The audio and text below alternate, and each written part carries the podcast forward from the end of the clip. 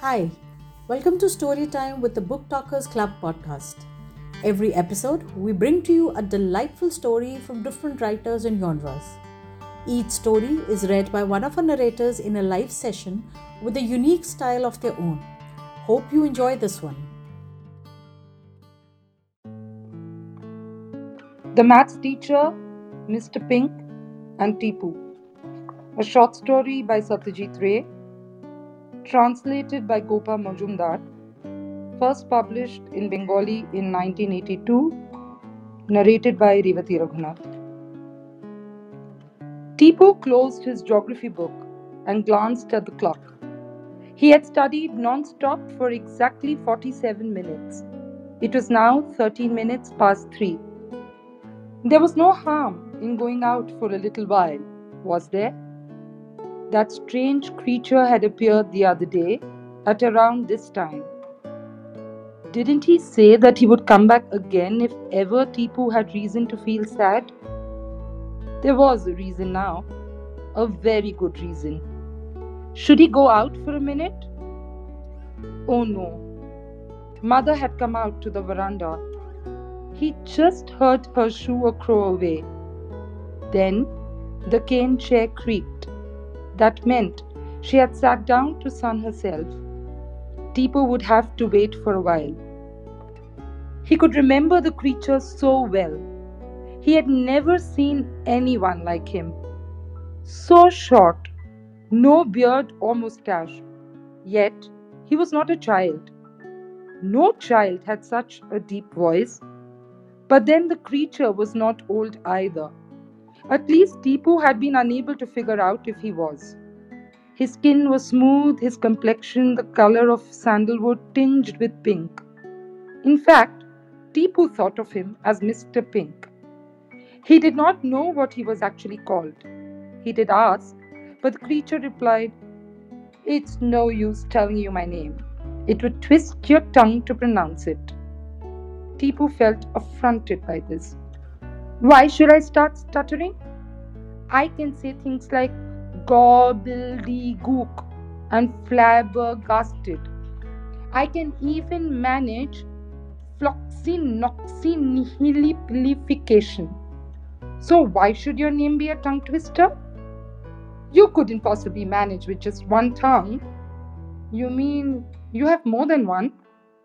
You need only one to talk in your language. The man was standing under the tall bare shimul tree just behind the house. Not many people came here. There was a large open space behind the tree, followed by rice fields, and behind these, in the distance, stood the hills. Tipu had seen a mongoose disappear behind a bush only a few days ago. Today, he had brought a few pieces of bread with the intention of scattering them on the ground. The mongoose might be tempted to reappear. His eyes suddenly fell on the man standing under the tree. Hello, said the man, smiling. Was he a Westerner? Tipu knew he could not converse for very long if the man spoke only in English. So he just stared at him. The man walked across to him and said, Do you have reason to be sad? Sad? Yes. Tipu was taken aback. No one had ever asked him such a question. He said, Why, no, um, I don't think so. Are you sure? Of course. But you're supposed to be sad. That's what the calculation showed. What kind of sadness? I thought I might see the mongoose, but I didn't. Is that what you mean? No, no, the kind of sadness I meant would make the back of your ears go blue, your palms would feel dry. You mean a very deep sadness? Yes. No, I'm not feeling that sad. Now the man began to look rather sad himself. He shook his head and said, That means I cannot be released yet. Released? Yes, released. I cannot be free. I know what release means, said Tipu. Would you be set free if I felt unhappy? The man looked straight at Tipu. Are you ten and a half years old? Yes. And your name is Master Torpon Chaudhary? Yes. Then there is no mistake. Tipu could not figure out how the man knew such a lot about him. He asked, Does it have to be me? If someone else felt sad, wouldn't that do?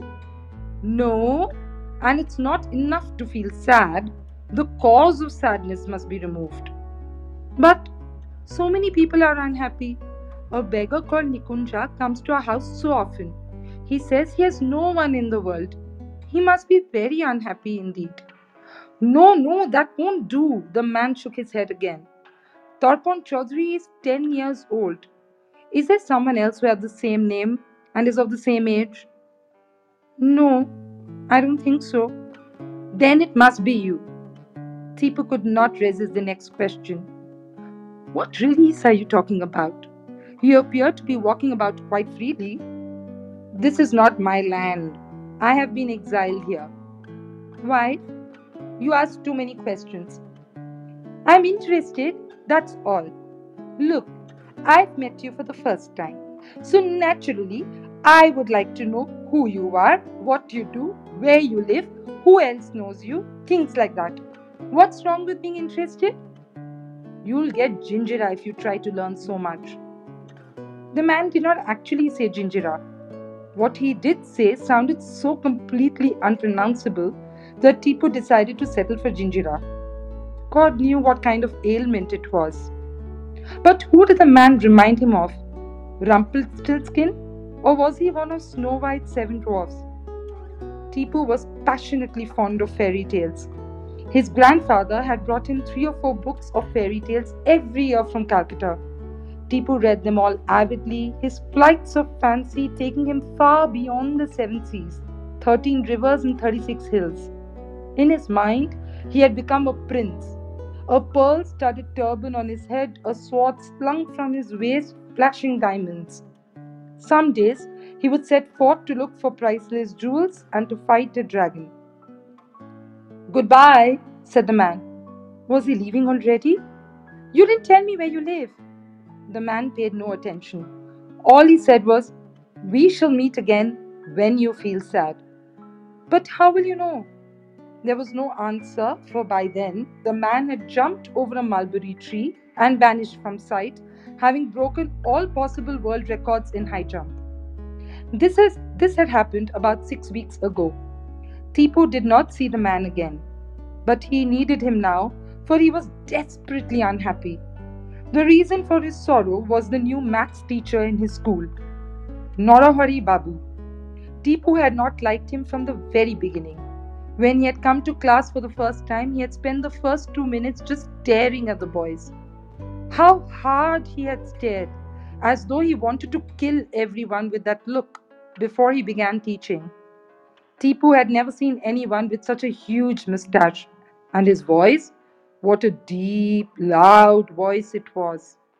Why did he have to speak so loudly? No one in the class was deaf, after all. The disaster occurred two days later. It was a Thursday, the sky was overcast, and it was cold outside. Tipu did not feel like going out in the lunch break, so he sat in his class reading the story of Dalim Kumar. Who was to know the maths teacher would walk past his classroom and come in upon him? What book is that, Tarpon? One had to admit that the new teacher had a remarkable memory, for he had already learned the name of each boy. Tipu felt slightly nervous, but took the courage from the thought that no one could object to his reading a storybook in the lunch break. Tales from Grandma, sir, he said. Let's have a look. Tipu handed the book to his teacher. The latter thumbed its pages for a minute. Then he exploded kings, queens, princes, dem- demons, birds of pearls on a tree of diamonds, abracadabra. What on earth are you reading? What a pack of nonsense. How do you suppose you'll even learn mathematics if you keep reading this idiotic stuff? But, but, these are only stories, sir, Tipu stammered. Stories? Shouldn't all stories make sense? Or is it enough simply to write what comes into one's head? Tipu was not going to give in so easily. Why, sir, he said. Even the Ramayana talks of Hanuman and Jambuvan. The Mahabharata, too, is full of tales, demons, and monsters. Don't argue, snarled Narahari Babu. Those tales were written by sages more than 2000 years ago. Ganesh with the head of an elephant and the body of a man, and goddess Durga with ten arms are not the same as the kind of nonsense you're reading. You should read about great men, about explorers, scientific inventions, the evolution of man, things to do with the real world. You belong to the 20th century, don't you? Foolish, ignorant people in villages might have once enjoyed such absurd stories. Why should you? If you do, you ought to go back to a village school and try learning maths with the help of rhymed couplets. Can you do that? Tipu felt silent. He had not realized a small remark from him would trigger off such a tirade. Who else in your class reads such books? his teacher asked. To tell the truth, no one did. Sheetal had once borrowed folk tales of Hindustan from Tipu and returned it the very next day, saying rubbish. Phantom comics are a lot better than this. No one, sir, Tipu replied. Hmm. What's your father's name? Taranath Chaudhary. Where do you live? Sanchin Road, at number 5. Hmm. His teacher dropped the book back on Tipu's desk with a thud and left. Tipu did not go back to his house straight after school. He wandered off beyond the mango grove near the school and found himself in front of Bishnu Ram Das's house. A white horse was tethered outside it. Tipu leant against the jamrul tree and stared at the horse absent-mindedly. Bishnuram Babu owned a beedi factory. He rode to his factory every day. He was still fit enough to do so, although he had crossed 50. Tipu came here often to look at the horse, but today his mind was elsewhere. Deep down in his heart, he knew the new maths teacher would try to put a stop to his reading storybooks. How would he survive without his books? He read them every day and he enjoyed reading most the ones his teacher had described as tough and nonsense. His reading such stories had never stopped him from doing well in maths, had it? He had got 44 out of 50 in the last test. His previous maths teacher, Budhe Babu, had never ticked him off for reading storybooks. The days being short in winter, Tipu knew he had to return home soon and was about to leave when he saw something that made him hide quickly behind the tree. His maths teacher, Narahari Babu, was coming towards him, a book and an umbrella under his arm. Did that mean he lived somewhere close by? There were five other houses next to the one where Bishnuram Babu lived. Beyond these houses was a large open space known as Hamalatuni's field. A long time ago, there was a silk factory on the eastern side of the field. Its manager, Mr. Hamilton was reputed to be a hard taskmaster. He worked as manager for 32 years and then died in this bungalow, not very far from the factory. His name got somewhat distorted, and thus the whole area came to be known as Hamlatuni's Field. It was a gathering dusk of the winter evening. Tipu watched Narahari Babu from behind the jamrul tree.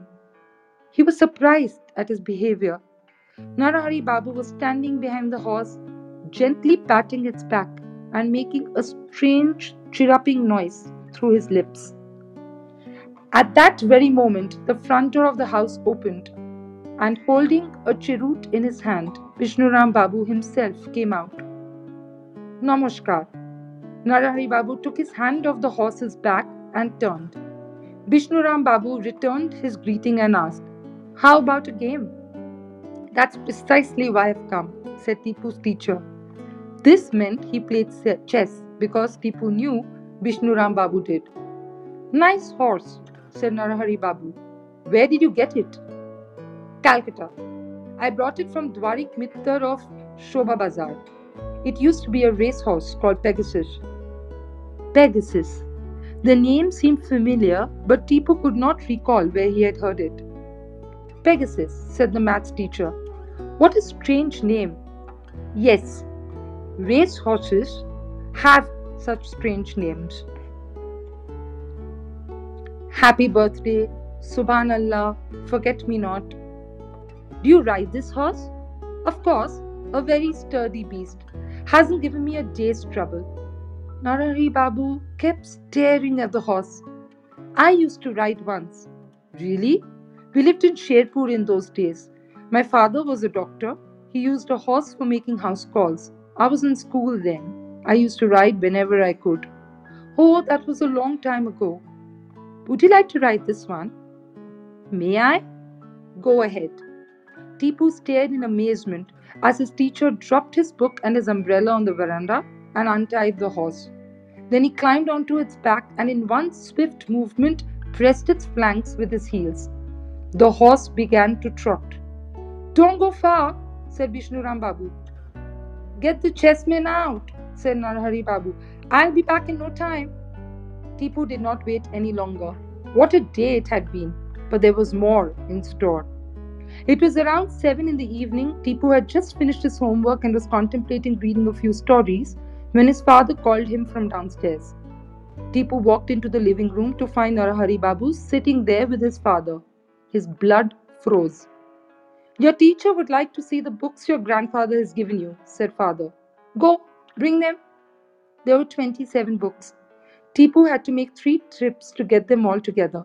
His maths teacher took 10 minutes to go through the lot, shaking his head occasionally and saying, Pooh! Finally, he pushed the books aside and said, Look, Mr. Chaudhary, what I'm going to tell you is based on years of thinking and research. Fairy tales or folklore. Call it what you will, can mean only one thing sowing the seed of superstition in a young mind. A child will accept whatever it's told. Do you realize what an enormous responsibility we adults have? Should we be telling our children that the life of a man lies inside a fish and things like that? When the truth is that one's life beats in one's own heart. It cannot possibly exist anywhere else. Tipu could not figure out if father agreed with all that the teacher said, but he did know that he believed in obeying a teacher's instructions. A child must learn to obey Tipu, he had told him so many times, especially what his elders tell him. You can do whatever you like after a certain age when you've finished your studies and are standing on your own feet. You would then have the right to voice your own opinion. But not now. Do you not have any other books for children? asked Narahari Babu. Oh, yes, said father. They're all here on my bookshelf. I won them as prizes in school. Haven't you seen them, Tipu? I have read them all, father, said Tipu. Each one? Each one. The biographies of Vidyasagar and Suresh Biswas, Captain Scott's expedition to the South Pole, Mungo Park's adventures in Africa, the story of steel and spaceships. You didn't win that many prizes, father. all right, said father. I'll buy you some more. If you tell the Tirthankar bookstall here, they can get you some books from Calcutta, said Narahari Babu. You will only read those from now, Torpon, not these. Not these. Two little words, but they were enough to make Tipu's world come to an end. Not these. Father took the books from Narahari Babu and locked them away in his cupboard. Now they were quite out of reach. Mother, however, appeared to be on Tipu's side. He could hear her grumble, and while they were having dinner, she went to the extent of saying, A man who can say such a thing does not deserve to be a teacher at all. Father disagreed. Can't you see what he suggested is for Tipu's good? Nonsense, said mother. Then she ruffled Tipu's hair affectionately and said, Don't worry, I will tell you stories. Your grandmother used to tell me lots of stories. I haven't forgotten them all. Tipu did not say anything. He had already heard a number of stories from his mother and did not think she knew any more. Even if she did, hearing a story from someone was not the same as reading it. With an open book in front of him, he could lose himself in a totally different world. But how could he make his mother see that? Two days later, Tipu realized he was feeling really sad. It was decidedly the kind of sadness Mr. Pink had mentioned. Now he was Tipu's only hope. Today was Sunday. Father was taking a nap, mother had left the veranda and was now at a sewing machine. It was 3:30. Should he try to slip out of the back door? If only the man had told him where he lived, Tipu would have gone to him straight away. Tipu tiptoed down the stairs and went out through the back door. Despite bright sunlight, there was quite a nip in the air. In the distance, the rice fields stretching right up to the hills looked golden. A dove was cooing somewhere, and the occasional rustle that came from the shirish tree meant that there was a squirrel hidden in the leaves. Hello! Oh, what a surprise! When did he arrive? Tipu had not seen him come. The back of your ears are blue, your palms seem dry. I can tell you have reason to feel sad. You can say that again, said Tipu. The man came walking towards him. He was wearing the same clothes. The wind blew his hair in tufts. I need to know what, has, what has happened, or else I am gobbledyglassed. Tipu wanted to laugh, but he made no attempt to correct what the man had said. Instead, he briefly related his tale of woe. Tears pricked his eyes as he spoke, but Tipu managed to control himself. Hmm, said the man and started nodding. His head went up and down 16 times. Tipu began to feel a little nervous. Would he ever stop? Or was it that he could find no solution to the problem? He felt like crying once more, but the man gave a final nod, stopped, and said, Hmm, again. Tipu went limp with relief. Do you think you can do something? he asked timidly. I shall have to think carefully. Must exercise the intestines. Intestines? You mean you wouldn't exercise your brains? The man did not reply. He said instead, Didn't I see Narahari Babu ride a horse yesterday in that field? Which field? Oh, you mean Hamlatuni's field? The one that has a broken building in it? Yes, yes. Is that where you stay? My trining, my Tridingipidi is lying just behind that building. Tipu could have could not have heard him right, but even if he had, he would have probably been totally unable to pronounce the word. Tridingipidi. The man had started nodding again. This time he stopped after the 31st nod and said, There will be a full moon tonight. If you wish to see what happens, then come to the field just as the moon reaches the top of the palm tree. But make sure no one else sees you. Suddenly, a rather alarming thought occurred to Tipu. You will not try to kill my maths teacher, will you? For the first time, he saw the man throw back his head and laugh. He also saw there were two tongues in his mouth and no teeth. Kill him? The man stopped laughing. No, no, we don't believe in killing. In fact, I was banished from my land because I have thought of pinching someone. The first set of calculations gave us the name Earth, where I had to be sent. Then we got the name of this place, and then came your own name. I will be set free as soon as I can wipe out the cause of your sadness. All right then, see you. But the man had already taken another giant leap over the mulberry tree and disappeared. The faint tingle that had set in Tipu's body stayed all evening. By an amazing stroke of luck, his parents were invited to dinner that night. Tipu too had been invited, but his mother felt he should stay at home and study. His exams were just around the corner. They left at 7:30. Tipu waited for about 5 minutes after they had gone. Then he set off. The eastern sky had started to turn yellow. It took him almost 10 minutes to reach Vishnuram Babu's house through the shortcut behind his school. The horse was no longer there. It must be in its stable behind the house, Tipu thought. Light streamed through the open window of the living room. The room was full of smoke from cheroots. Check! It was the voice of his maths teacher. He was obviously playing chess with Vishnuram Babu. Was he not going to ride the horse tonight? There was no way one could tell. But that man had asked Tipu to go to Hamlatuni's field. He must go there, come what may. It was a full moon night. The moon looked golden now, but would turn silver later. It would take another 10 minutes to reach the top of the palm tree. The moonlight was not very bright yet, but things were fairly easy visible.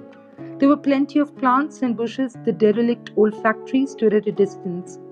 The man was supposed to be staying behind it. But where? Tipu hid behind a bush and prepared to wait. In his pocket was some jaggery wrapped in a piece of newspaper. He bit off a small portion of it and began chewing. He could hear jackals calling out from the jungle far away. The black object that flew past must be an owl. Tipu was wearing a brown shawl over his coat. It helped him merge into the darkness and keep him warm as well. A clock struck eight somewhere, probably in Bishnuram Babu's house, and soon afterwards, Tipu heard another noise. Clip, clop, clip, clop, clip, clop. Was it the horse? Tipu peeped from behind the bush and stared at the lane. Yes, it was indeed the same horse with Narahari Babu on its back. Disaster struck at this precise moment. A mosquito had been buzzing around Tipu's ears. He tried to wave it away, but it suddenly went straight into one nostril. Tipu knew it was possible to stop a sneeze by pressing the nose hard. But if he did that now, the mosquito might never come out. So he allowed himself to sneeze, shattering the stillness of the night. The horse stopped. Someone flashed a powerful torch on Tipu. Torpon? Tipu began to go numb with fear. Why, why, why did this have to happen? He had gone and ruined whatever plans that man must have made. What on earth would he think of Tipu? The horse began to trot up to him with his maths teacher on its back. But suddenly, it raised its forelegs high in the air, neighed loudly, and veered off from the lane. Then it jumped into the field. What followed took Tipu's breath away. The horse took off from the ground, flapping two large wings which had grown from its sides. Tipu's teacher flung its arms around the horse's neck and hung on as best as he could. The torch had fallen from his hand. The moon had reached the top of the palm tree. In the bright moonlight, Tipu saw the horse rise higher and higher in the sky until it disappeared among the stars. Pegasus! It came back to Tipu in a flash. It was a Greek tale. Medusa was an ogress, every strand of whose hair was a venomous snake, the very sight of whom made men turn into stone. The valiant Pe- Perseus chopped off her head with a sword, and from her blood was born Pegasus, the winged horse. Go home, Torpon! That strange man was standing behind, beside Tipu, his golden hair gleaming in the moonlight. Everything is all right. Narahari Babu had to go to a hospital. He stayed there three days, although there was no sign of any physical injury. He talked to no one. Upon being asked what the matter was, he only shivered and looked away. On the fourth day, he was discharged. He came straight to Tipu's house. What transpired between him and father, Tipu could not make out. But as soon as he had gone, father called Tipu and said, Uh, you may take your books from my cupboard. Narahari Babu said he didn't mind your reading fairy tales anymore. Tipu never saw the strange man again. He went looking for him behind the old factory and passed Bishnuram Babu's house on the way. The horse was still tethered to the same post, but there was absolutely nothing behind the factory except a chameleon, pink from head to tail. That's The Maths Teacher, Mr. Pinku and Tipu by Satyajit Ray. Thank you for listening. You can join our live sessions on Clubhouse and connect with us on Twitter at Book Talkers Club. You can drop us a mail on booktalkersclub at gmail.com. Do like, follow, share, and subscribe to Book Talkers Club podcast. See you around soon for another episode. Have a great day.